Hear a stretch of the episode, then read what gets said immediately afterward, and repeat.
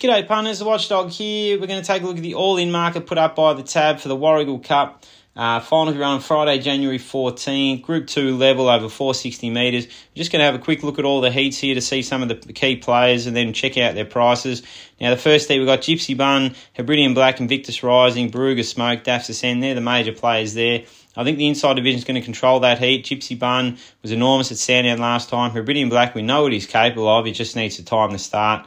Uh, then you've got Invictus Rising, 4 4 at Warragul. Uh, Ken Lee come, can come from off the speed. I know he's been racing over 600 of late, but he's extremely versatile and he can run the hands off the clock from uh, anywhere in the field. So I think he's got to be respected. I think they will control that race. However, there doesn't seem to be a whole lot of value outside of probably Hebridean Black at the $31. Uh, so he probably looks a, a, key player there.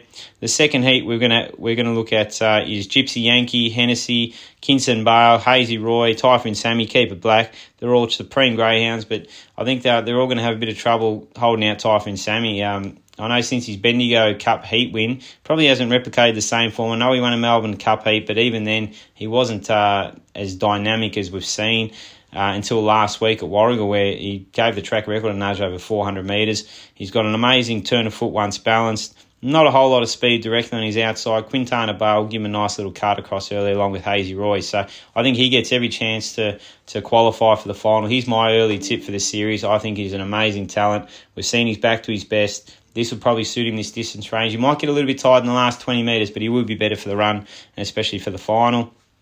The third heat is a real interesting one. There's uh, not a whole lot of speed, but some really good greyhounds. Robbie Rotten's been impressive since moving to Victoria.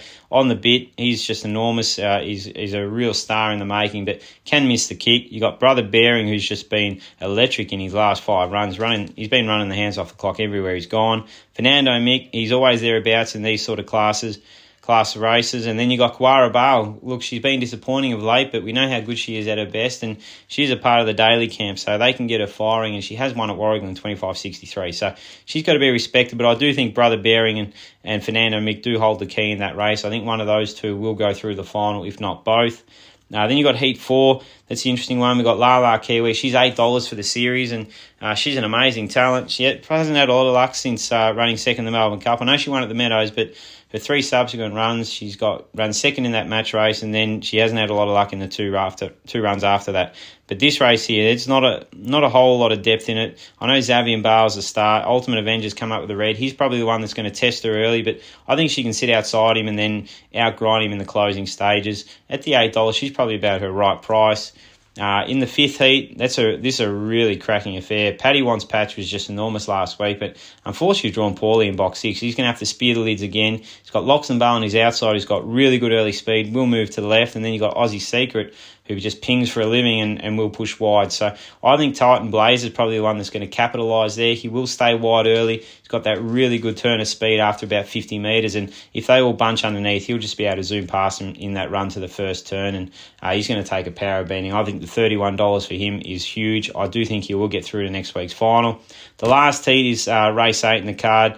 Uh, we've got Nikolai Bale taking on the, the Phoenix champs, the Tab Phoenix champion that is in Wow She's Fast. She was just amazing in that Phoenix race.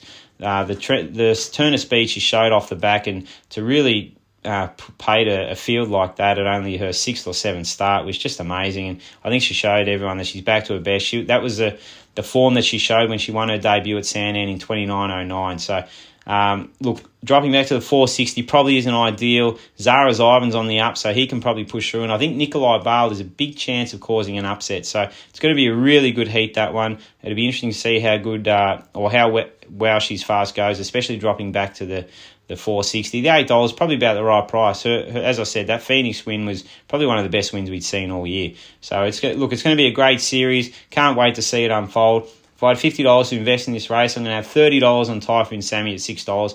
As I said, I think he'll lead. He might get a little bit tired, but he'll have enough in the tank to qualify, and then he'll be better for the final next week. Then we're also going to have twenty dollars on Titan Blazer at the thirty-one dollars.